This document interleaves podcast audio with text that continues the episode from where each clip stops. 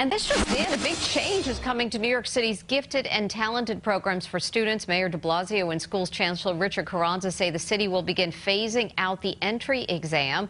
Critics have said the composition of the programs do not reflect the city's diversity. 15,000 take the test, of whom 2,500 get a seat. Do you really believe out of 65,000 kindergartners in the city, only 2,500 are quote unquote gifted and talented? That's ridiculous. The Department of Education says it will still offer a gifted and talented test in April and spend the next year working with stakeholders to create a more inclusive program. As you just heard, the entry exam to get the four year olds of New York City into gifted and talented programs and schools is coming to an end next year. Why? Where did these programs come from? And what will the future look like for students in New York City? While the New York City specific gifted and talented entrance exams are coming to an end, it is part of a much larger national system of tracking across the United States. In the first part of our podcast, you will learn what tracking is and how it impacted two young lives across the country, ours. As you learn more about us, we will then dive deeper into the city we now live in. Infamous for their intense, gifted, and talented programs and schools, the New York school system takes tracking to the next level. So, hi guys, I'm Sydney Groom. I'm a black woman and a senior at Columbia College at Columbia University. I'm studying urban studies. I actually moved around a lot as a child. Um, this will come up later in the podcast, but I went to middle school and high school in Las Vegas.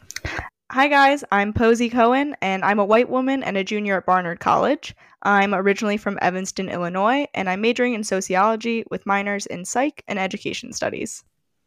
So, what exactly is tracking? In the early, early 20th century, progressive educators sought out a way to organize students into groups based on individual needs rather than a rigid standardized testing that's been done since the 19th century.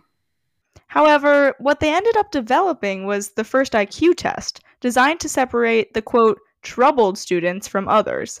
This was then widened to sort students into different tracks, think like the regular, honors, and advanced placement classes that many high schools have today. However, rather than separating students based on different forms of intelligence or creativity, students were sorted and put on a specific track based on the results of a test, a test that many students, particularly students of color, were not offered. These tracks determine a student's path through school. Those on the gifted track are put into better classes, and they're often rewarded with field trips or special parties. Additionally, they tend to have better relationships with their teachers. Consequently, this sets up a hierarchy with gifted students being treated better and being allocated more resources than the other students. This is problematic in general, but to make matters worse, this divide, gifted versus non gifted, is racialized. As Sydney mentioned, these tests aren't often administered universally, and historically, students of color have been barred from taking them. There have been circumstances where people have been able to request their students be tested. However, this only happens if parents know about the test. This once again points to an access and knowledge problem. Parents have to know about the test in order to request that their children take them, and most of those parents who are able to do that are white. I took one of these tests very early on during my educational path, almost a decade before I even thought about applying to a school like Barnard or Columbia. At first, I didn't even pass the test qualifying me for the advanced math course in middle school. My parents then worked to get me to retest the following year, allowing me to skip into the advanced course. This set me on the track not only for advanced math, but honors and AP English, science, history, and more in high school. The resources I had in those courses then gave me the confidence and knowledge to apply to elite schools such as Barnard, where I am now. But without my parents' access to knowledge in the first place, I would have never had those opportunities. My educational journey was different from Posey's. As I said earlier, I moved around a lot. I went to a different school every year of elementary school. Because of this constant moving, I was never chosen to take the test. Since I couldn't take the test, I was never in the gifted program. However, whenever there were in class competitions or tests, I scored on average better than the students who were, quote, gifted. In Las Vegas, middle school is the first time that students are offered honors classes. Although I wasn't in the gifted program in elementary school, my mom insisted that I be placed in these honors classes. However, the majority of the students of the students in those classes were, quote, gifted. They initially performed better than me because they had more preparation. Luckily, I got better, but my experience in higher education classes without the gifted program meant that I was ill prepared. The difference in our paths isn't a result of differences in academic intelligence or even where we lived growing up. It's a product of the racialized history of tracking and access to resources that is a national problem. I tested in Evanston, and when I didn't pass, my parents had the knowledge to get me retested. Sydney wasn't even asked to take the test in the first place. But we aren't talking about national tracking for the rest of the podcast. Now that you've heard a bit about us, you're going to hear more about the New York specific gifted and talented entry exams for four year olds, an unquestionably unfair system that is finally coming to an end next year. In the next part of our podcast, you're going to hear from our other two group members, Caroline and Sasha. First, Caroline is going to take a deep dive into the history of gifted and talented in New York City. Then you'll hear from Sasha. Before coming to Columbia, she nannied all over the city she was able to interview Simone, a parent of color who had to navigate the gifted and talented program in New York City for her daughter Victoria.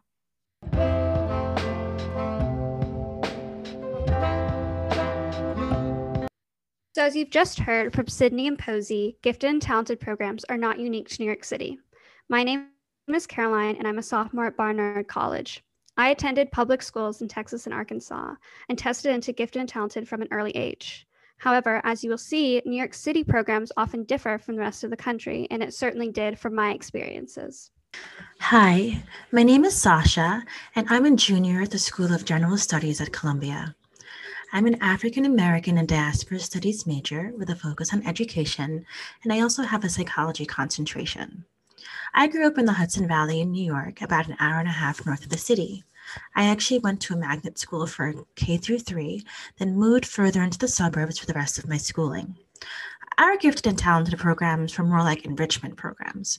We would either have special classes before school or we'd be pulled out during the day to do special activities like puzzles, things like that. My town was pretty small and we only had one middle school and one high school. Based upon your performance in elementary, you were tracked to do accelerated classes in middle school and where you actually learn earn some high school credits. And by that, um, most of my high school career, I took most of my classes, like AP classes and honor classes, with the same 30 or 40 students. Gifted and Talented was introduced to New York City in the early 70s by the Vincent Astor Foundation. Yes, those Astors. They funded gifted, gifted programs in 40 Manhattan and Brooklyn schools. These programs were basically designed to keep middle class white families from leaving the public schools. Of course, since the turn of the 20th century, there's been specialized programs and schooling for those deemed gifted. But they were mostly white and high income, right? Exactly. These weren't specialized programs for all gifted children. They were for those who already had access and resources. However, New York does differ from many other parts of the country in my program, and that these programs aren't once a week or an hour a day. New York City has gifted and talented schools and classrooms, meaning in the past, when students were tested for entrance, depending on their scores, they then applied to specific programs or schools. The most selective program are the five citywide schools open to any student who scores in the 97th to 99th percentile. But as we've mentioned, the testing has been abolished. And as a reminder, these tests aren't distributed to every student, nor are they tested every year. Right. But when they were in place, children's futures were based on a single test that parents had to request, which was taken as early as four years old. Of course, the rules didn't apply to everyone. Some parents were able to advocate for their children and pay for them to be privately tested. This obviously led to some corruption and discrepancies between school proctored tests and those outside the school. Additionally, some parents decide to prepare their children for the test with tutors and workbooks. So, the parental involvement and knowledge of the GT program becomes a huge factor in their child's admittance. As Caroline mentioned, access to the test and parental involvement are essentially the two biggest factors that play into whether or not children in New York City gain access to the gifted and talented programs as kindergarteners. This was highlighted in my interview with Simone, an African American mother living and raising her daughter in Harlem. Here she highlights her experience. How did you actually hear about the Gifted and Talented program? My husband actually did the research and preparation for our daughter to attend um, kindergarten. And it was a toss between public school, private school, and whether or not we would be sending her to um, a gifted and talented school. So he did the research, found out what the requirements were, and then we started to apply and prepare from that point on. Did you go to school in New York City yourself? And if so, did you attend a gifted and talented school? Uh, we both went to New York City public schools. I did not go to a gifted and talented program, but he did go to DeWitt Clinton High School, which is considered a specialized high school in New York City. What did the test prep process actually look like for you and your family? So the preparation um, was pretty simple. We went online to the New York City Department of Ed's website. Um, we got the, the the book that talked about the process. It also included some um, sample exams, and it talked about the types of questions that would be asked of a kindergarten. And with the prep test, we did that. And um, at the time, she was also going to Columbia University um, to receive some speech therapy. And we also had a, a babysitter. So, in preparation, we um, learned about how other parents had been prepping their children. Mm-hmm. And so we got some of the preparation books from the Bank Street bookstore and made that a part of her curriculum up until she actually took the test. So we were you know, we incorporated it in to her Monday through Friday schedule.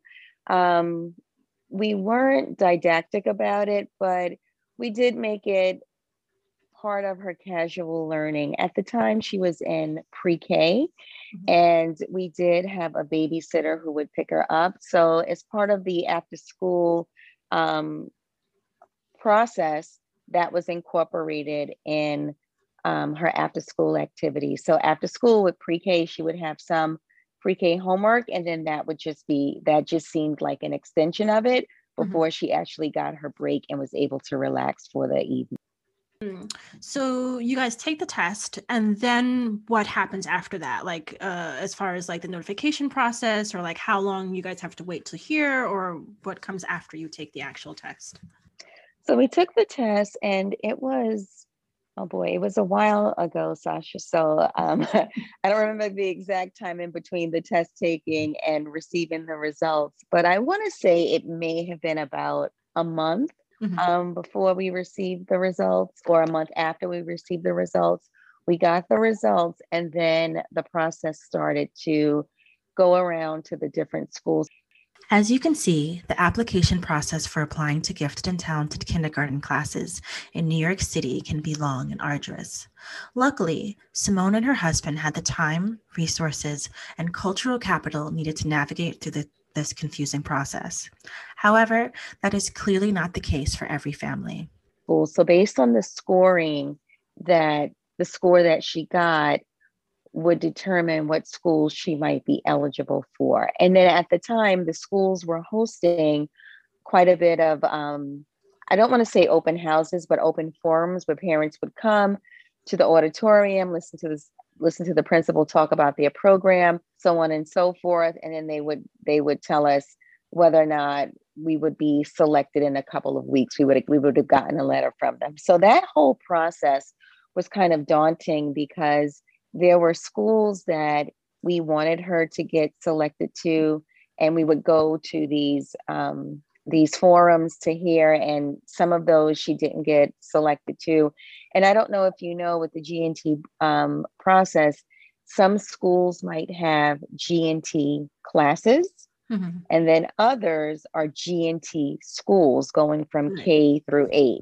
Gotcha. So our preference was to get her into a GNT school, not into a GNT class in a public school.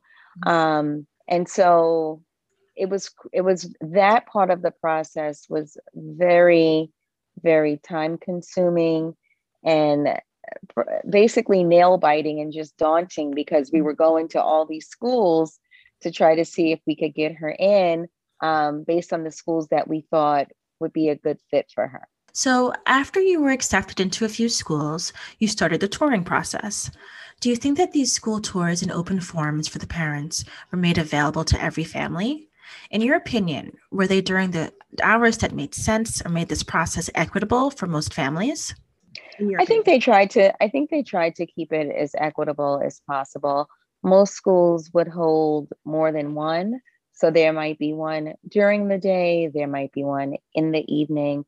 Um, there were none on the weekends, so they were always either during the, the weekday or during the evening to accommodate for working parents' schedules.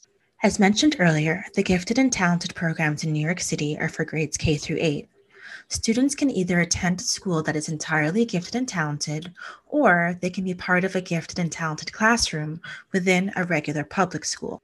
Well, one reason is because it seemed like the test scores of the K through 8 schools were higher.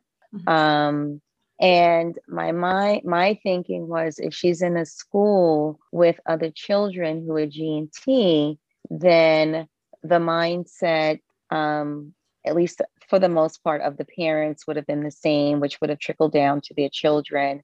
Mm-hmm. Um, they would have been children that were very focused, and it wouldn't have been so many distractions. In addition to that, you know, children that are in public schools that are in G&T classes kind of are kind of like isolated from the rest of the population. The G&T schools, K through 8, seem to have more diversity in its student population, whereby a school with a G&T class mm-hmm. in certain neighborhoods were not as diverse. Because with G&T schools, the children are not regulated to their zone, right? So they can come from anywhere in the city mm-hmm. within New York and go to that school. So they're not regulated to their district, their zone. So you have children from all over New York attending the K through 8 G&T schools, okay. which was really important to me. Diversity mm-hmm. was very important to me. There has also been research done into whether a test taken at four years old is a valid source of a child's future intelligence. Cult- cultural biases and narrow criteria also plagued the exam. For instance, students were not graded on their creativity or multilingualism. So the test was created by white people for white children who benefited from their white parents' knowledge. According to the Century Foundation, in 2019, around 10% of all students admitted to New York City gifted and talented programs were Black or Latinx. Despite the fact that Black and Latinx students make up about 66% of New York City public schools. These programs segregate children within the schools based on race and income. Only 43% of GT students live in poverty, while the city averages 77% of students in public schools. So it really is just a system of separating students on race and income without any regard for so called merit or intelligence. Wow, those numbers are striking. The lack of Black and Brown students in gifted and talented programs is very problematic. And with the future of gifted and talented programs uncertain, it's necessary to include the perspective of the students and parents and parents of color. Simone, earlier you mentioned that diversity was important to you. Sure. So diversity to me meant um, race, right? So I wanted her to be around a diverse population of students in terms of race, ethnicity, culture. I also wanted her to be around a diverse population of students from a socioeconomic background, mm-hmm. right? I didn't want her to be um, limited to one particular socioeconomic class. Um, and I think that it has proved beneficial because she does not see race. She does not see, um, she does not see, how do I say this in the mind of like a, a, a kid, but she doesn't see socioeconomic classes mm-hmm. as it relates to the people that are her friends. Race, no one sees um, money, no one sees any of that but pure friendship. Ah, yes, diversity. I don't think it's possible to talk about education, or quite frankly, most things, without discussing diversity. That word, of course, means very different things to very different populations. Do you mind sharing what school you ended up choosing for your daughter?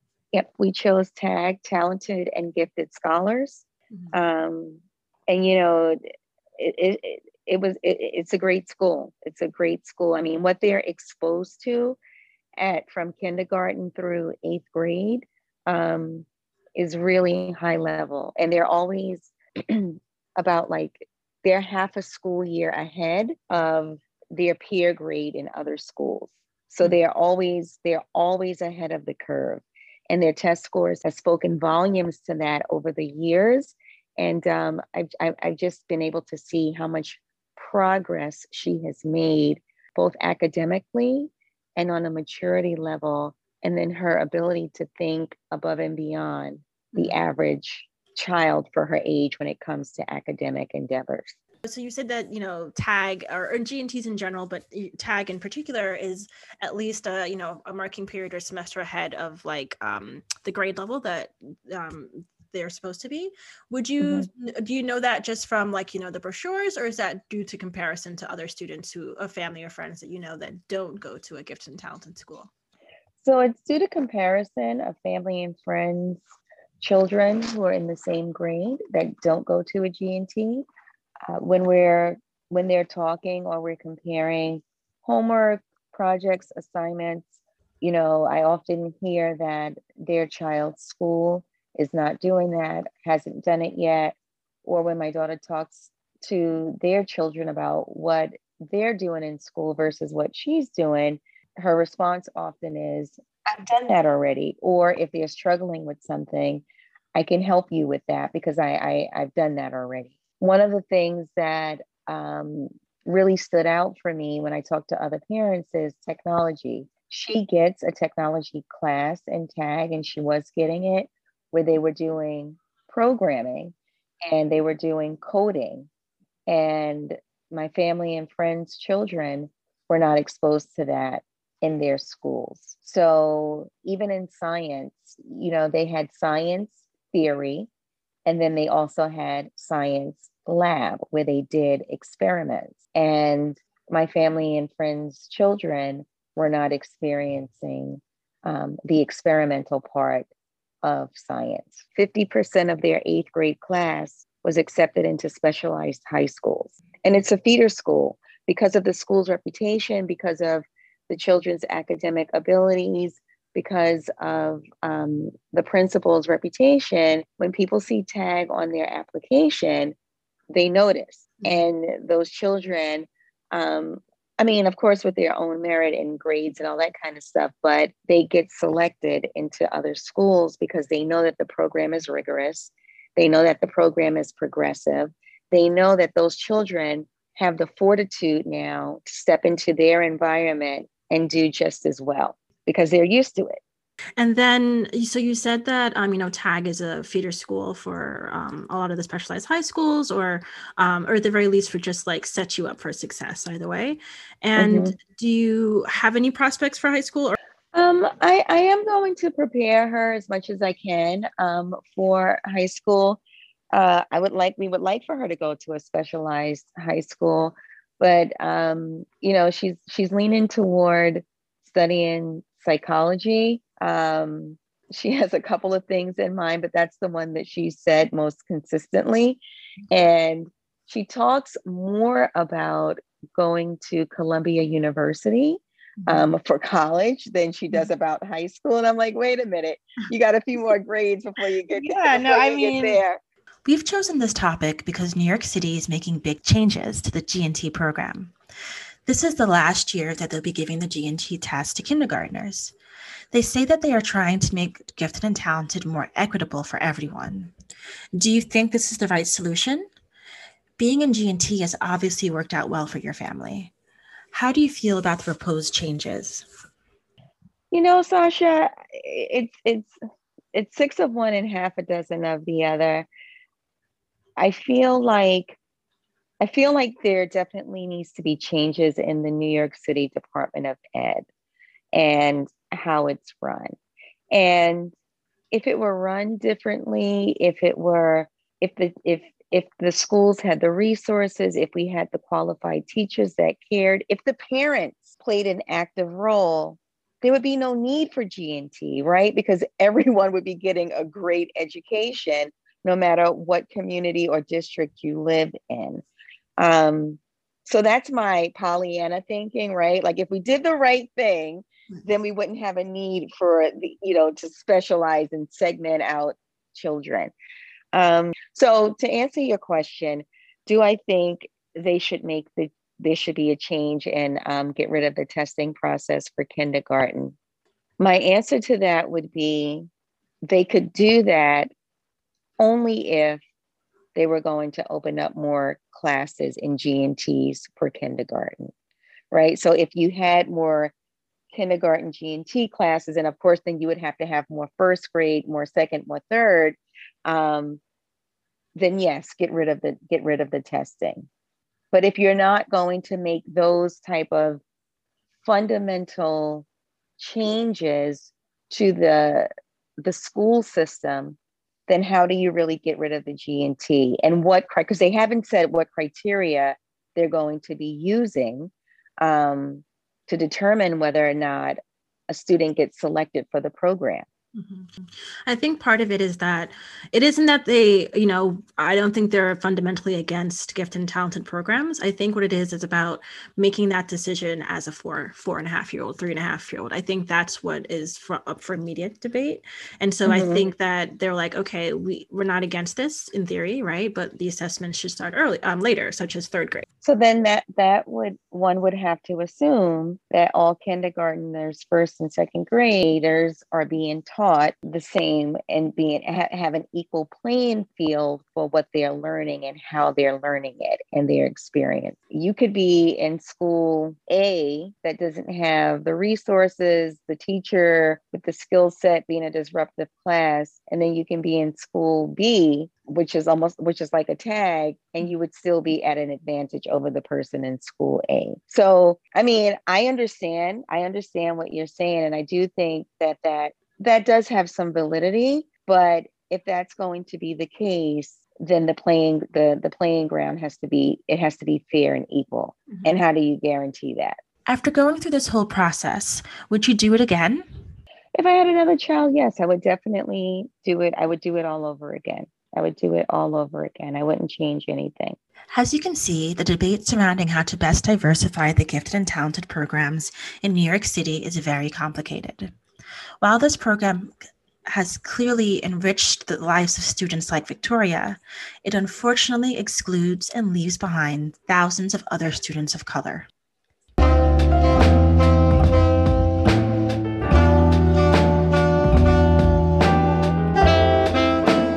By now, you've heard from both of us about what tracking is and our experience with tracking growing up as well as a bit about the history of New York City's Gifted and Talented program. You also heard from Simone, a woman of color and mom to Victoria, a student in the Gifted and Talented school system currently. But what about the future? With the kindergarten entry exams ending this spring, the future without Gifted and Talented is still uncertain. Here's what the mayor has to say about the future of G&T. It will not be a single test, and we think we have an opportunity to do something so much better that can reach so many more kids. So, New York City is expecting to have a plan by the fall. Who are the so called education and community stakeholders, and how will the DOE ensure that the best quality of education is received by all students? I mean, that's the big question, right? Almost everyone has a different opinion on how to get there, from community groups to parents to teachers, the Department of Education, all the way down to the students themselves. We by no means have the answer, but one potential solution is universal testing. If there are testing programs within schools to determine who is enrolled in gifted and talented, then they should be offered to every student and offered every year. While the gifted and talented entry exam for four year olds is being scrapped, that doesn't mean the entry exams to the New York City specialized high schools are. Specialized testing isn't necessarily gifted and talented. However, G&T students often feed into these programs. Universal testing would ensure every student is given the chance to take the entry exams for both gifted and talented and specialized high schools. Another solution that has been suggested is that the testing for G&T would start in the third grade instead of kindergarten. That way, students would have a few years to get acclimated to the school and gives them enough time to build an academic portfolio that is more reflective of their academic potential. While this may seem like the right answer, there are still large disparities when it comes to access to tutoring and preparation for these exams. Some people prepare their child for the test, giving them an advantage when taking it. And as you heard from Simone, the Department of Education doesn't do a great job of advertising these programs or resources for preparation to all families. She herself suggests that the DOE better advertises resources for families considering going into gifted and talented. so that they all have somewhat of a level playing field. One of the one of the disservices that I think that happens in the Department of Ed is that there's not enough promotion about G&T. Unless you go digging for it, you don't know about it. Mm-hmm. Have you ever seen a G&T poster anywhere around New York City? I don't think so. Or even like those bus stop or like those no city link things or like yeah. never. Mm-hmm. Never, but you see all of the other types of schools on those posters, right? Why doesn't the Department of Education promote the G&T um, school? Or the G&T classes. They don't promote it. They don't promote it. So as a result of them not promoting it, enough parents don't know about it to even have their children prepare and test for it. Finally, there are many critics advocating for the changes to the G&T program itself. To increase Black and Latinx student enrollment, some experts are advocating for an expansion of the gifted and talented programs in the city, which they argue would lead to an increased Black and Latinx enrollment in specialized high schools. Of course, this is not a surefire plan and could simply exacerbate the current inequities, i.e., white middle class families taking up the new G&T spots. There is really no panacea for making gifted and talented programs more equitable for children of all backgrounds. It is a complicated, multifaceted problem that requires a complicated, multifaceted solution, one that incorporates the experiences and perspectives of low income and Black and Brown New Yorkers. In a school system that is already highly segregated, New York City Gifted and Talented further segregates the largest school system in the country. Hopefully, the Department of Education and Mayor Bill de Blasio will work to bring some semblance of equity in their update of gifted and talented programs. Thank you for listening to our episode, Fair and Equal Playing Grounds The Future of Gifted and Talented in New York City, part of the Puzzling It All Together podcast series.